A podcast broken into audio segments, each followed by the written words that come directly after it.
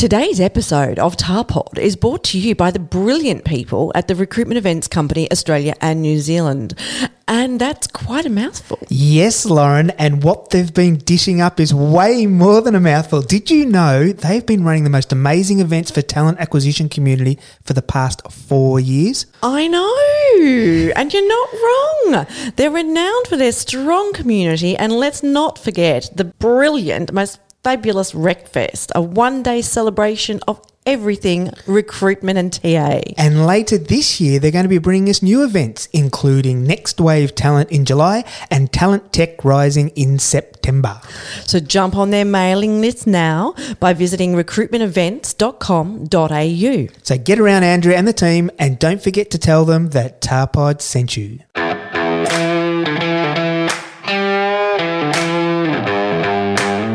Welcome to Tarpod, the podcast for everything talent acquisition and recruitment. We're informative, controversial, and a little bit crazy.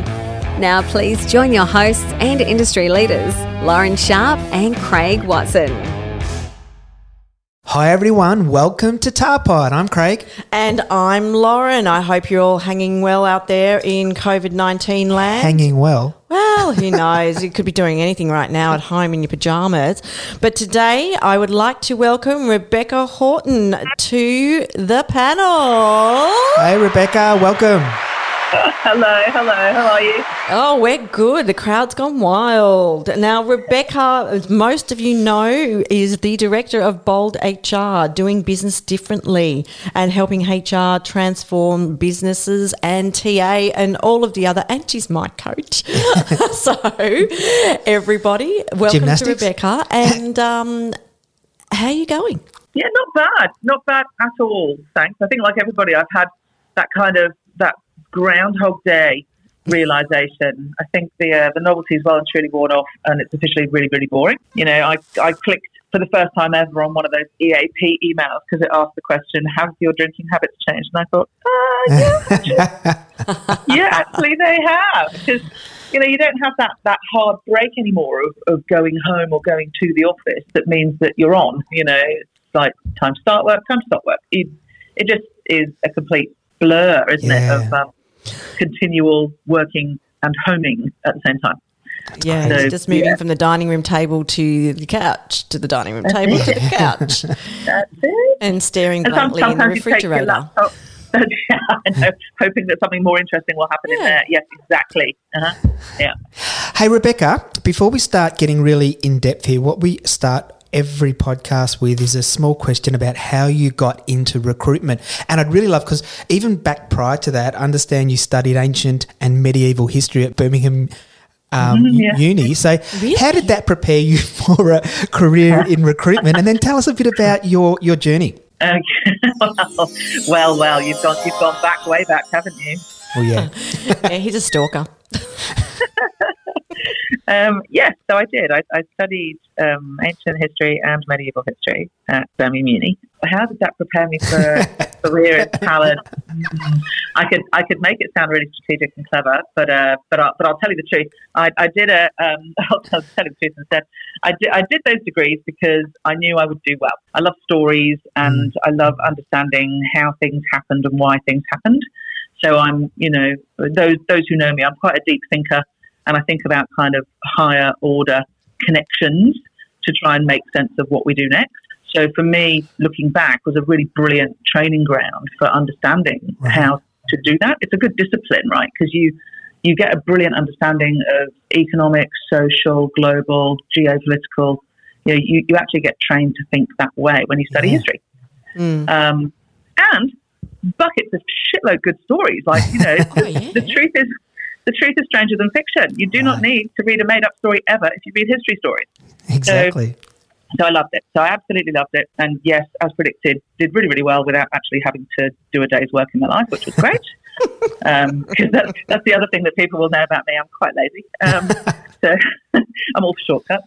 So, so that, that, was where it, that was where it started. And then it, my first job, I got a, a scholarship to be a, a PR grad, well, you know, grad scholarship graduate for Guinness, um, which I thought was like, you know, jackpot So dreadfully excited, and then uh, went and worked on site at Guinness. And I don't know if anyone's ever worked At Guinness. uh, at a brewery. oh. Yeah, the really big brewery in uh, just outside London. Um, it absolutely stinks. The- the like stale Smell. carpet in a uni pub. Oh God, just awful, awful. It's a combination of sticky carpet pub and and burned beer. Ugh. Oh, gosh. It's terrible, and it's sticky, and it kind of yeah. I lasted three months. It just made me want to be sick every day. I think So we'd all okay. kill. We'd all kill for that smell right now, though. Going into a pub or something, wouldn't we?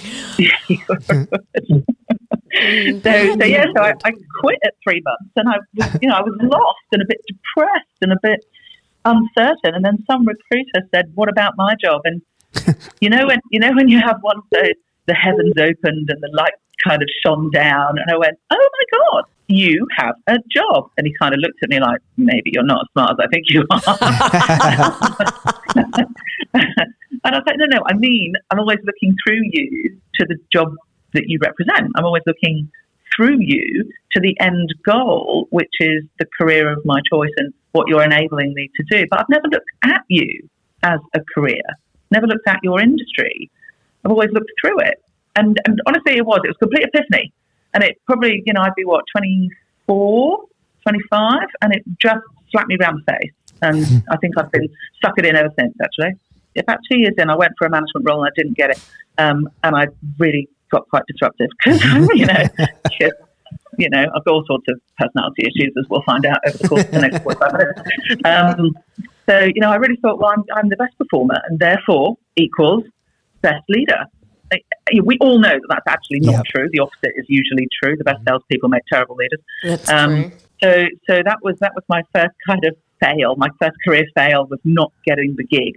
And to be honest, I kind of tire kicked for a bit and uh, went and put myself on the market. So, you know, really behaved very maturely, and I'm very proud of myself. And then opened my own business running uh, global quants and risk. So, I was a debt capital markets headhunter, basically. Um, so, all very city of London, all million pound, you know, bonuses and handshakes and all sorts of fab, stupid stuff.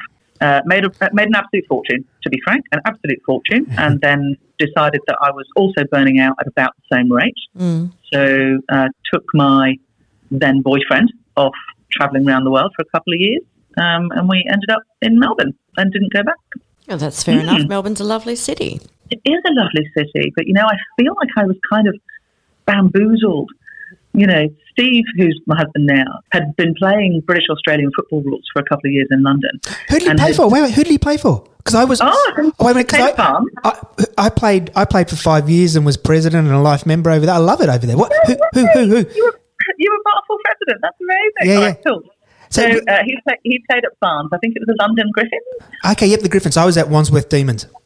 Get out. Right, there you go. Bloody So, what's that? So, so the London Griffins played in Carlton jersey. So guess who Steve supports? Okay, yeah, of course, of course, Yeah, yeah. Ah, Um, so, so yeah, we're officially Carlton supporters, and uh, and he basically kind of came home from from the pub and he went, "We're going to go to Melbourne rather than Sydney." And I know that's not normal, but I think most of the people I've met that I really like, they're all from Melbourne, and the, the few that I really don't like, they're all from Sydney. And I was like, okay. Yeah, good call, to be actually. honest, at the time, at the time, I couldn't have told you where Melbourne or Sydney was, so it, I just shrugged my shoulders and thought we were going to the Whitsundays. So it doesn't matter, right?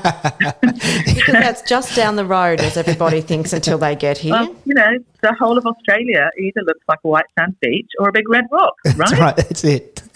Yeah. Back back then, I was, you know, my ignorance was remarkable.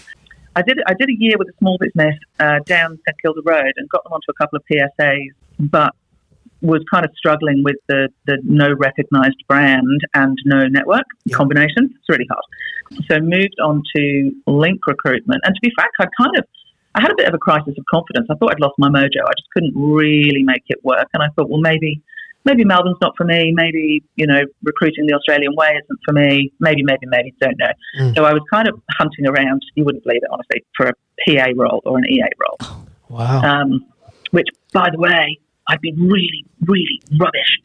Anyway. so I would I wouldn't hire me for that.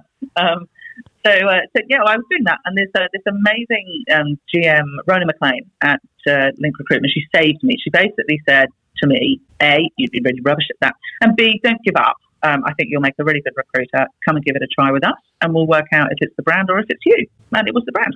You know, Mm. we absolutely smashed it. Made a made a million dollars in the second year. So you know, was from from nothing to something very quickly, and felt really happy and really comfortable. You know, at Link. And So so that that kind of really worked for me.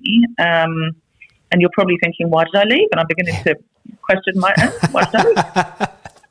Why did I leave? And where did I go? I think I went to Chandler. I think I got to the point, and I do this all across my career.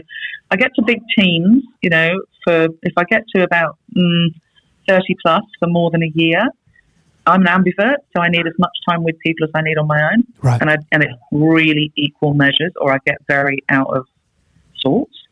So if I'm running a big team for too long, I get out of sorts. You know, I just I start to resent my lack of personal time, and I resent the my perception of their neediness and how I'm always available, and it, it just I start to get really cranky and disruptive. So I basically went to Chandler McLeod to run my own desk to just drop. I think I had 35 people reporting to me. It's too much, and I well I'd had enough of it.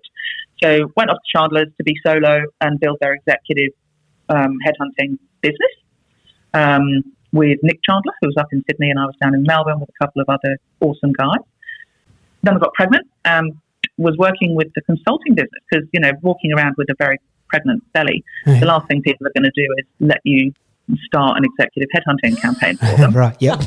when you're clearly not Retainer, what do you mean? to complete the job. yeah, you, know, you just can't. So, so for me, I was like, well, I can't just sit here. So put me to work, and the consulting team said, yeah, we're doing a big restructure at Bupa. Why don't you come and help with the OD stuff, where you know that will make you useful? I'm like, yeah, brilliant. Um, and at the end of that session, the head of HR said to me, "Did you know that we're in the market for a new head of TA?" I said, "No." Had my head Oh. down. No, it wasn't. She was like, "Yep." And I've, I've met a few people. and I'm not really seeing what I want, and I really, really like what I've seen with you. And you could do TA, right? I'm like, "Well, yeah." but um, but you know, pointing at the stomach, but um, not available for a while.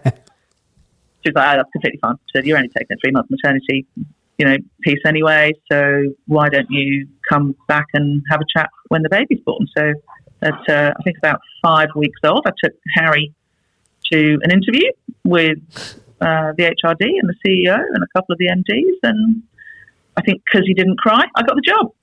So, yeah. Well done, Harry. so that was how that was how the switch happened. You know, that, that's how I got in house, which was I think where I was born to be. But oh, you know, I, I think actually when people ask me, you know, what's your best job, it, my answer is always this one because Yep. if it's not, you'd go back to what you were doing before. So every time you have a new job, your favourite job so far needs to be the one you're in. I think so. I've always loved every single job, actually. Yeah, you change over time as your career changes as well. Really, it's just a human Yeah. human cycle. Yeah, So, um, we've been hit the last couple of months as an industry, and we've seen some massive changes come through. And you've been at the steering wheel for quite a few people. And mm. helping guide a lot of us through that through your mentoring group. What are some of the big changes and problems that you've seen come our way so far?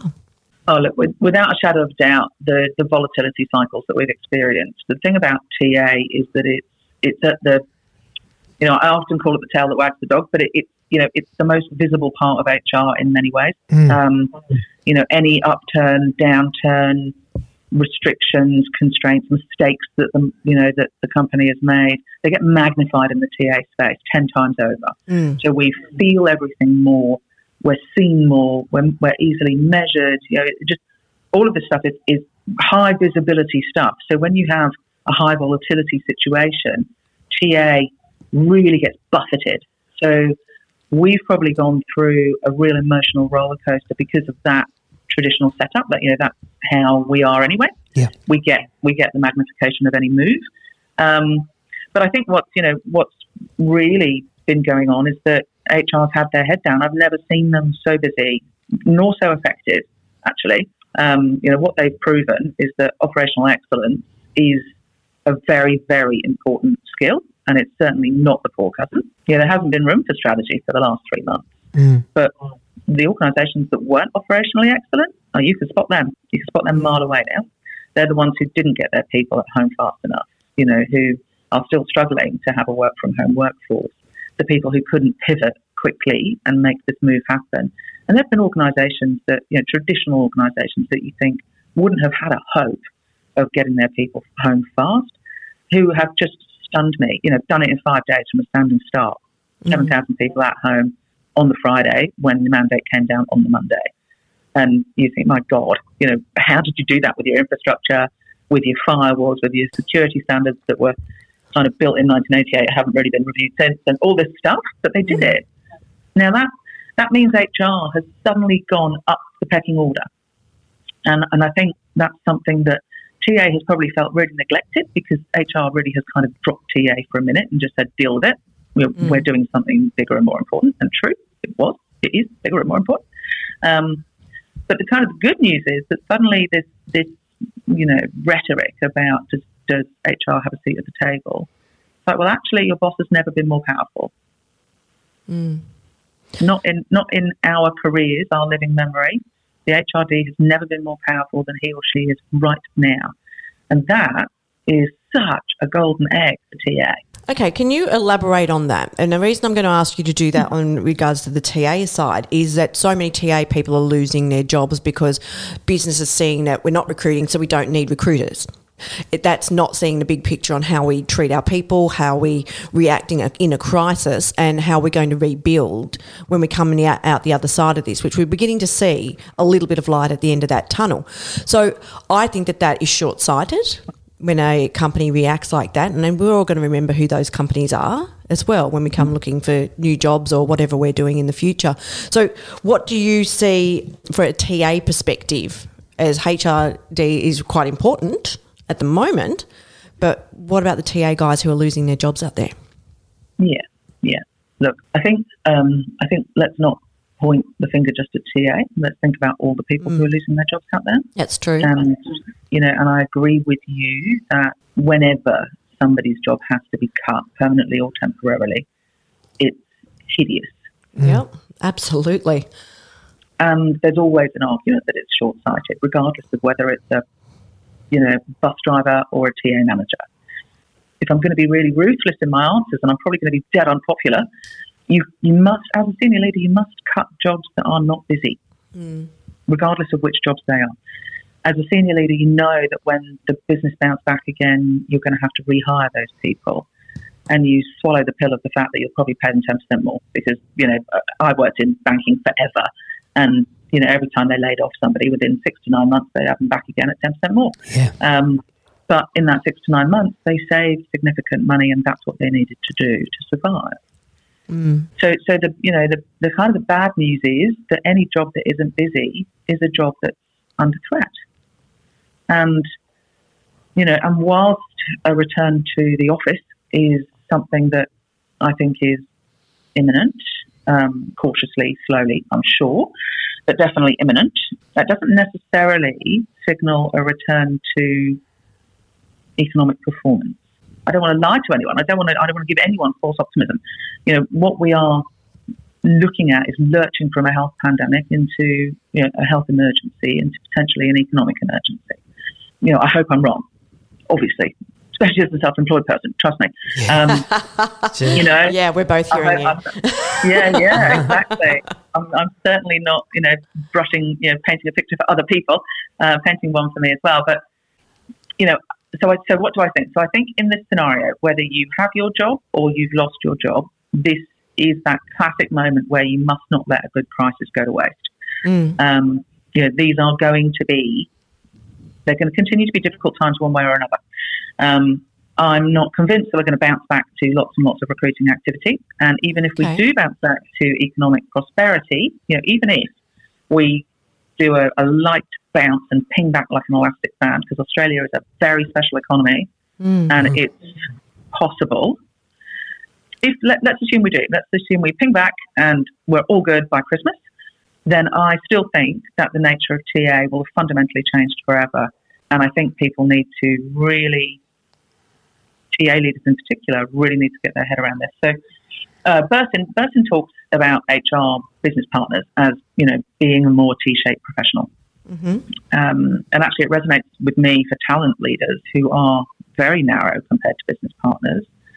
you know, that T for talent, if we don't get across the top of it, if we don't start being more than just acquisition, then we're really, it's like we're a three legged stool and we're only standing on one leg, right? We're pretty shaky and vulnerable because this constant thought process that just buying new people is the answer to resourcing Yeah. is becoming one that is outmoded. Mm. So you think about, you know, you think about the war for talent. Now, the war for talent was a brilliant phrase, you know, created by McKinsey, and the whole recruitment and talent acquisition market has surfed that wave. But did you know, 20 years next year, Really? Wow. that phrase, that phrase is 20 years old.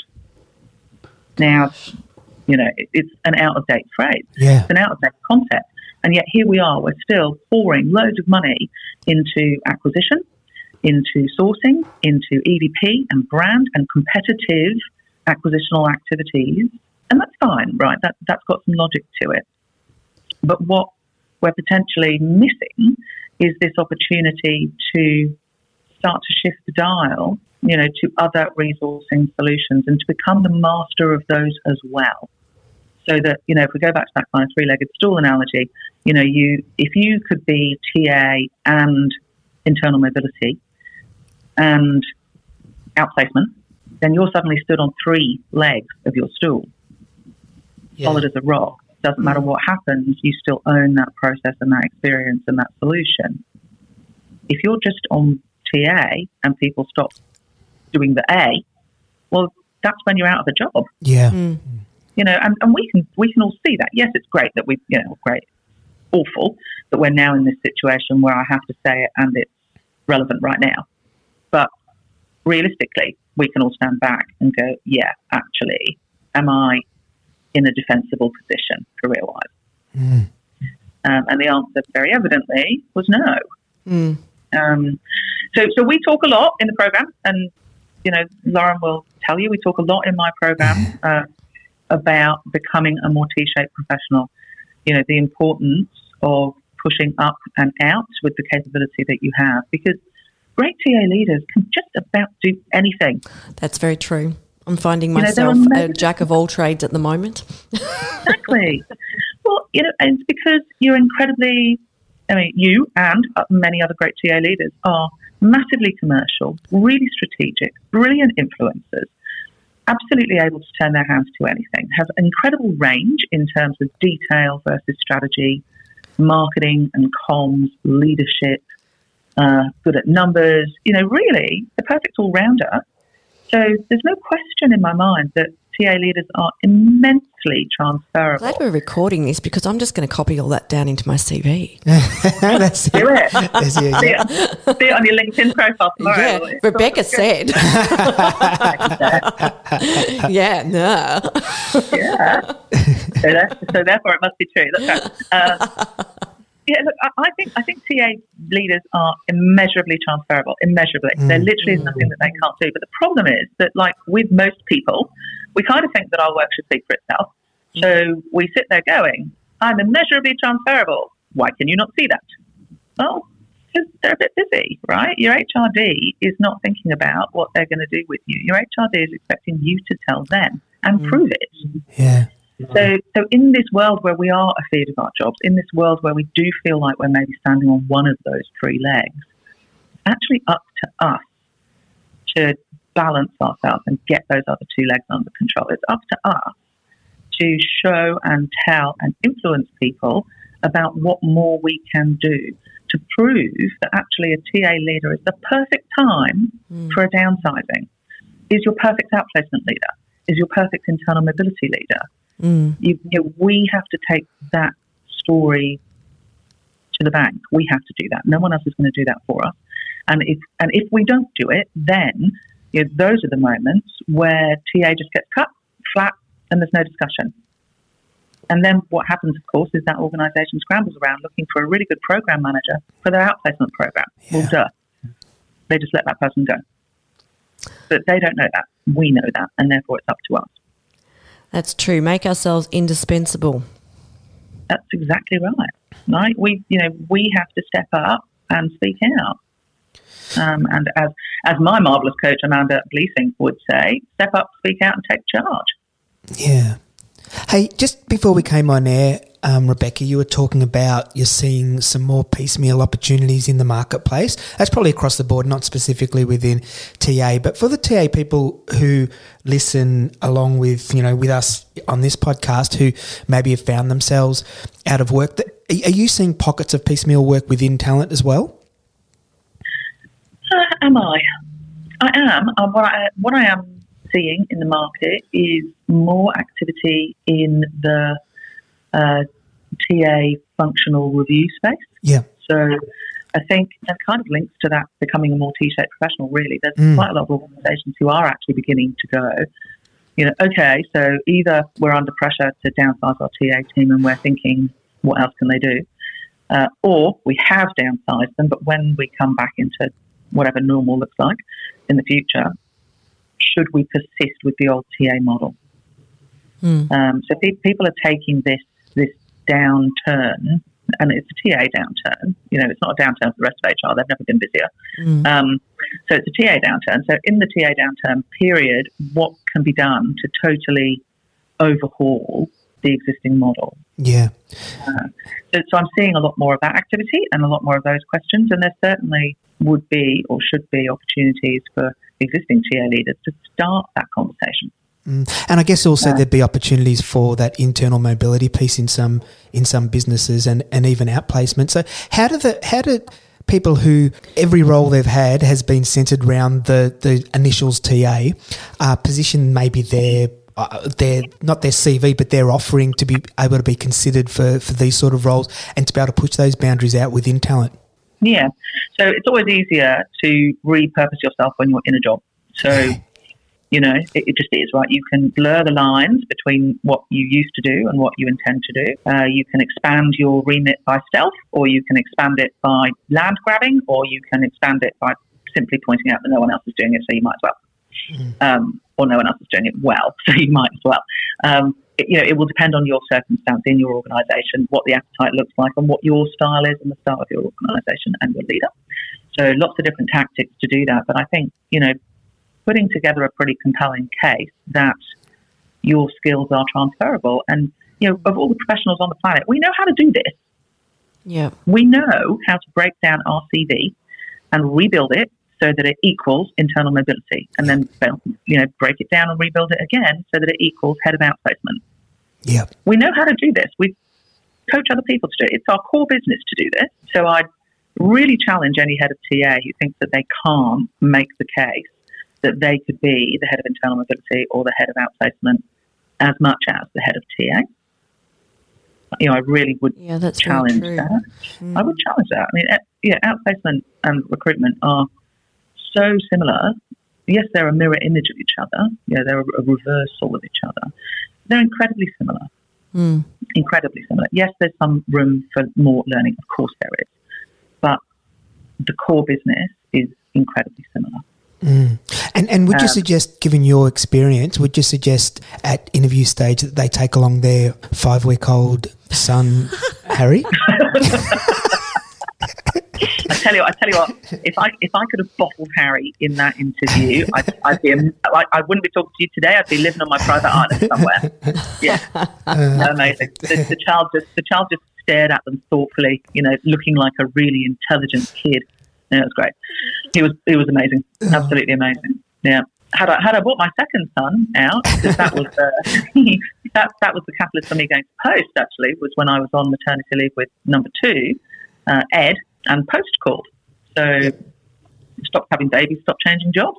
Um, um, yeah, no, I think Ed would have been a totally different kettle of fish, actually. I, there's always one. They all have their skills, don't they? they do.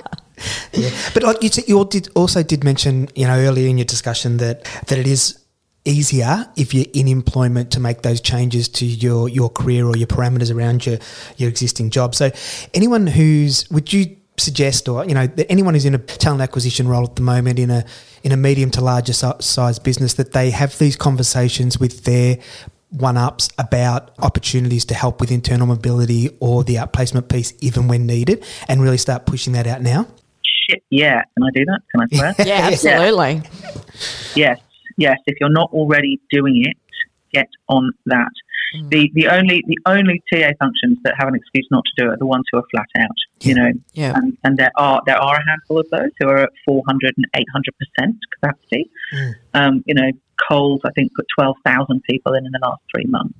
Oh, You know, and there's me thinking Christmas casuals at Post was a big deal. Haha. you know, yeah, it's kind of I'm really kind of embarrassed about how much fuss we made about that because yeah, what Coles are achieving and and keeping their eye on the strategic piece like their diversity hiring strategies, it has been nothing short of remarkable. Yeah. Mm. Mm. Yeah, my hat goes off to that team, 100. percent I know, looking at what they've done and uh, Australia Post and also increasing their deliveries. Uh, I know I got a par- parcel delivered on a Sunday the other week. Yeah.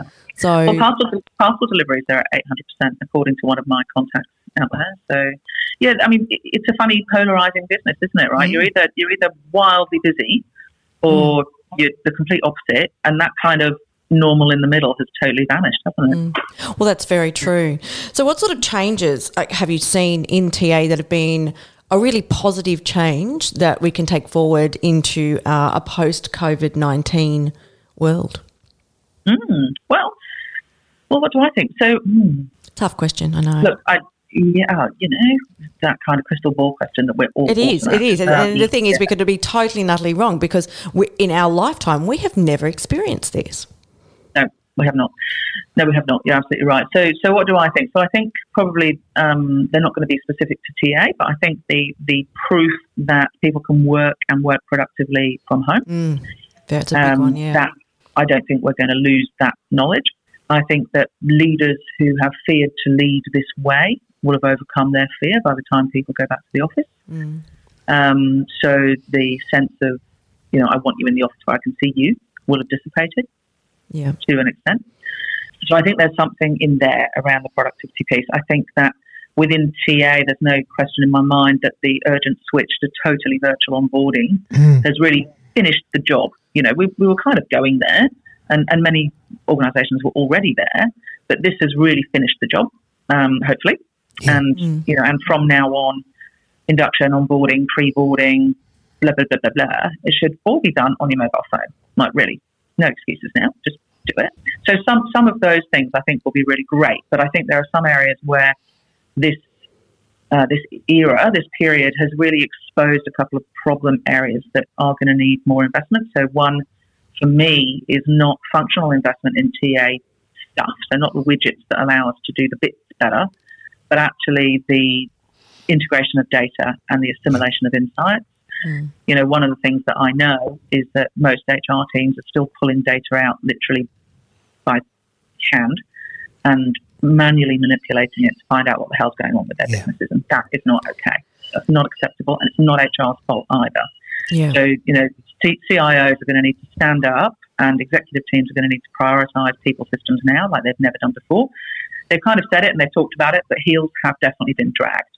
And that It's- yeah, you're made, right. It's never been a priority. It- it- the No, business has always been a priority. The people function not so much. That's exactly right. Yeah. And yeah, and, and recruitment has actually been the one that bucks the trend. So recruitment has had, or TA has had a massive amount of investment, huge. You know, you Mm-hmm. look at you look at the value of the startup industry, particularly in the talent and acquisition sector. Yeah. Ridiculous, billions, Mm. ridiculous. Now, you know, unfortunately, if I if you know if, if we if we were to cut out the six months of, of COVID intensity and you know sew together December to let's say September or something like that and pretend it never happened, I still think there are going to be some trends that we need to be really conscious of because whilst they've gone quiet, they haven't stopped trending. Before Christmas, uh, TA was getting slower and slower and slower hmm right? So for the last five years, no question, TA has not got faster, it's got slower. So the, the Australian average right now is 68 days, I think, 69 days. Oh, wow. That's still out Really there. long. Now that's, you know, so that's not getting faster. Uh, we are spending more money. So whilst we'll all argue that the cost per hire has gone down, and it has, the cost of model has gone up because of all this investment in tech, people, etc.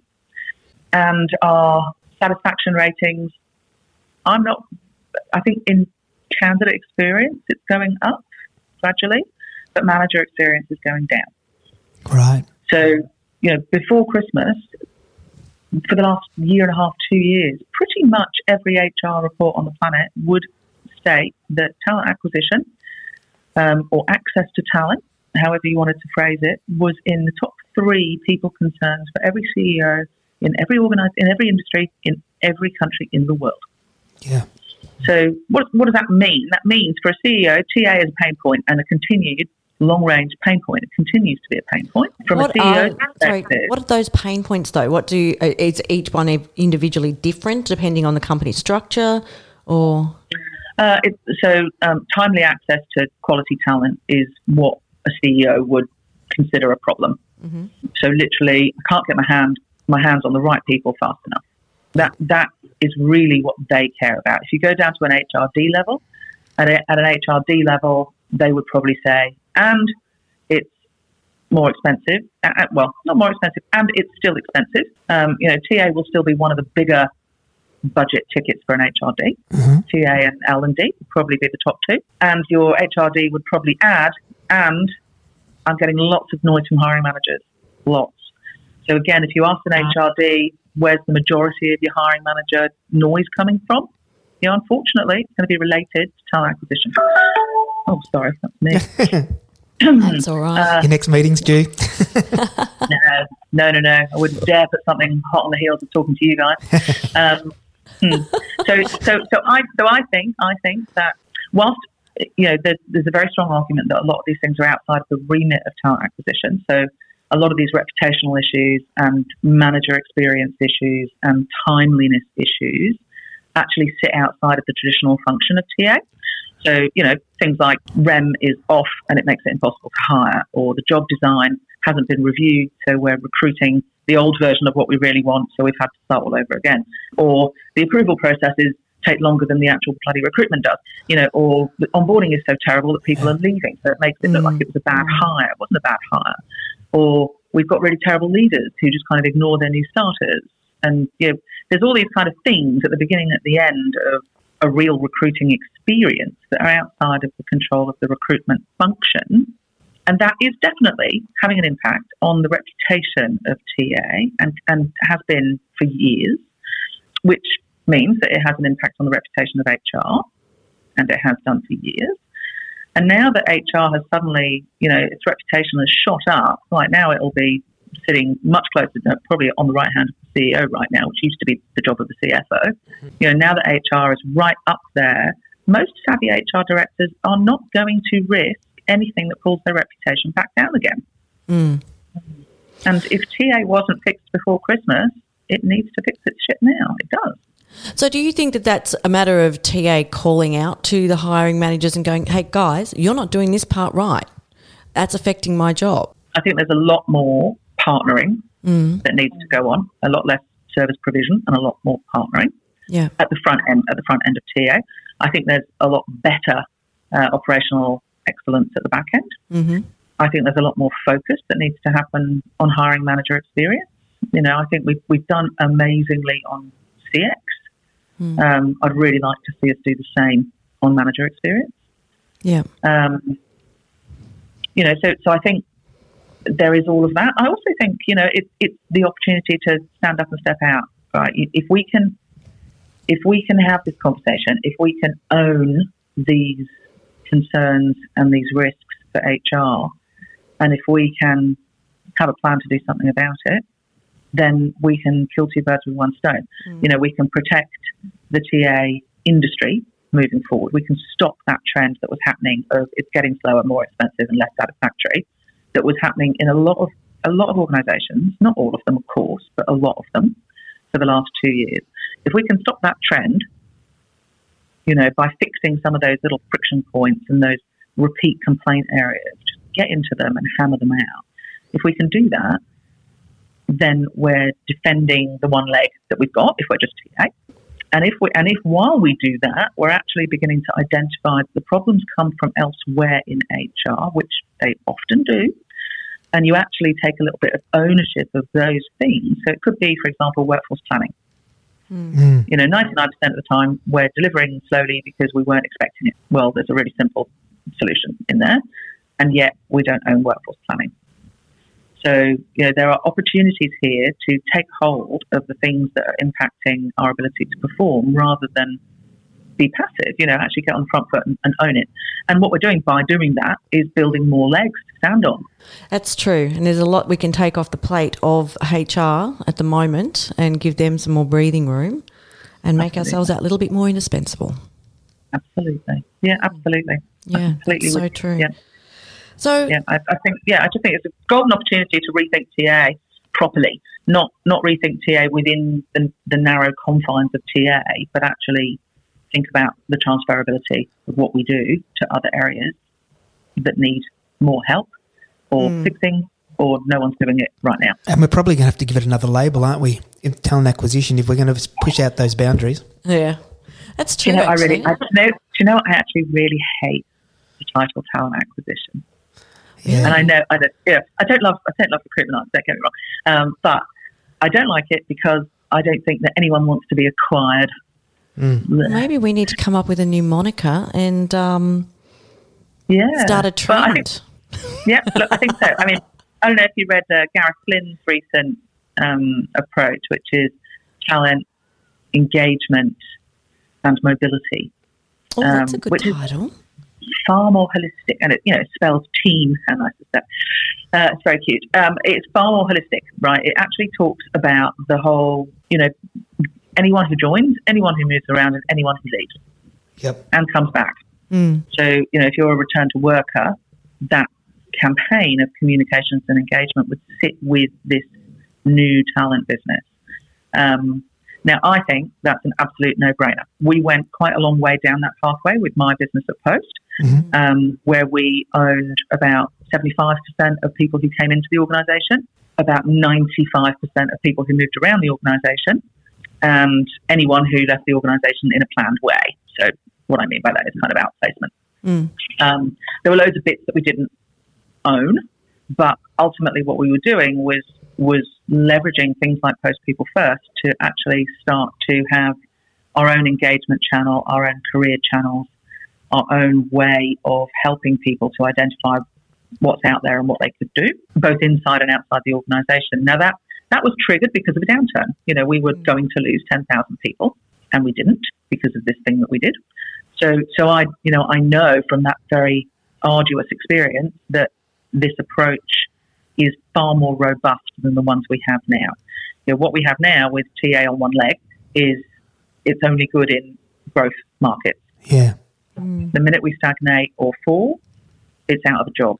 If it's more of a holistic solution like that, then no matter which market and no matter which direction resourcing is going in, whether it's inflation, deflation, whether the mix of contractor versus firm has changed, it doesn't matter whether you're going to part time, etc., coming back to full time, whatever. If you've got one function owning all of that, then that function is future proof. That's very true. Very, very true. That, and that, that's what I want for TA. That's my big challenge to put out there to say, why can't you be that? Why can't we all strive for that? Because that is of immense strategic value to an organisation. That means that you're delivering congruent experiences for people when they're candidates, when they're employees, and when they're ex-employees. You know, you're living your EVP. You're bringing your whole EVP to life right across the career experience, and you're protecting the jobs of the people on your teams from just about any further volatility. Well, there you go. Let's future proof ourselves, our departments, and change our name to Talent Engagement and Mobility. Yeah, we like that. So thanks to Gareth for We that. do that was it. kind of groovy. Okay, yeah, we do. so Talent Engagement and Mobility person. All right, I'm going to try and see if we can start a trend on that. Would be called the team team. Yeah, the team Team team. That's right, Yeah. exactly. And I think, yeah, well, we've, we've definitely been playing with that because it's, you know, it's the talent team, and then you're like, no, the T and team is for talent. You're like, oh, yeah, okay. we haven't, we haven't quite nailed it, but we're getting there. Well, there you go. I'm going to be future proofed team team. yeah, ISO is definitely getting to me. I'm finally going crazy. And on that note, we're going to have to wrap it up a little bit here now, Rebecca. We've been talking for it feels like about five minutes, but it's been Nearly an forever. hour. And, and these insights are amazing. And um, I- you know, we're really thankful that you could join us today, and hopefully you'll join us again throughout the year as as we change, as the industry changes, and as the economy and the community and everything else changes along with it. Yeah, no, I'd love to. Thank you. Thank you so much for coming on, Rebecca. It was great to speak to you. My pleasure. Thanks for having me, guys. All right, everyone out in Tarpod land, I'll see you all later. Bye from me too. Bye. We wouldn't have been able to bring you today's episode without the support of the Recruitment Events Company, Australia and New Zealand. Not only is Andrea Kirby a beautiful woman, but her and her team have been, wah wah. but her and her team have been supporting the TA community with brilliant events for over four years. RecFest is the best event on my calendar and most of yours as well. And RL100 is a community of talent leaders who are changing the world. They certainly are. And later this year, they're going to be bringing even newer events like Next Wave Talent in July and Talent Tech Rising in September. So jump on their mailing list now by visiting recruitmentevents.com.au. And as always, please let them know that Tarpod, Tarpod sent, sent you. you. Thanks for listening to Tarpod. Please don't forget to subscribe and look out for upcoming podcasts. You wish you had recorded that one, don't you? Boom, baby. Rebecca speaking. It's Lauren.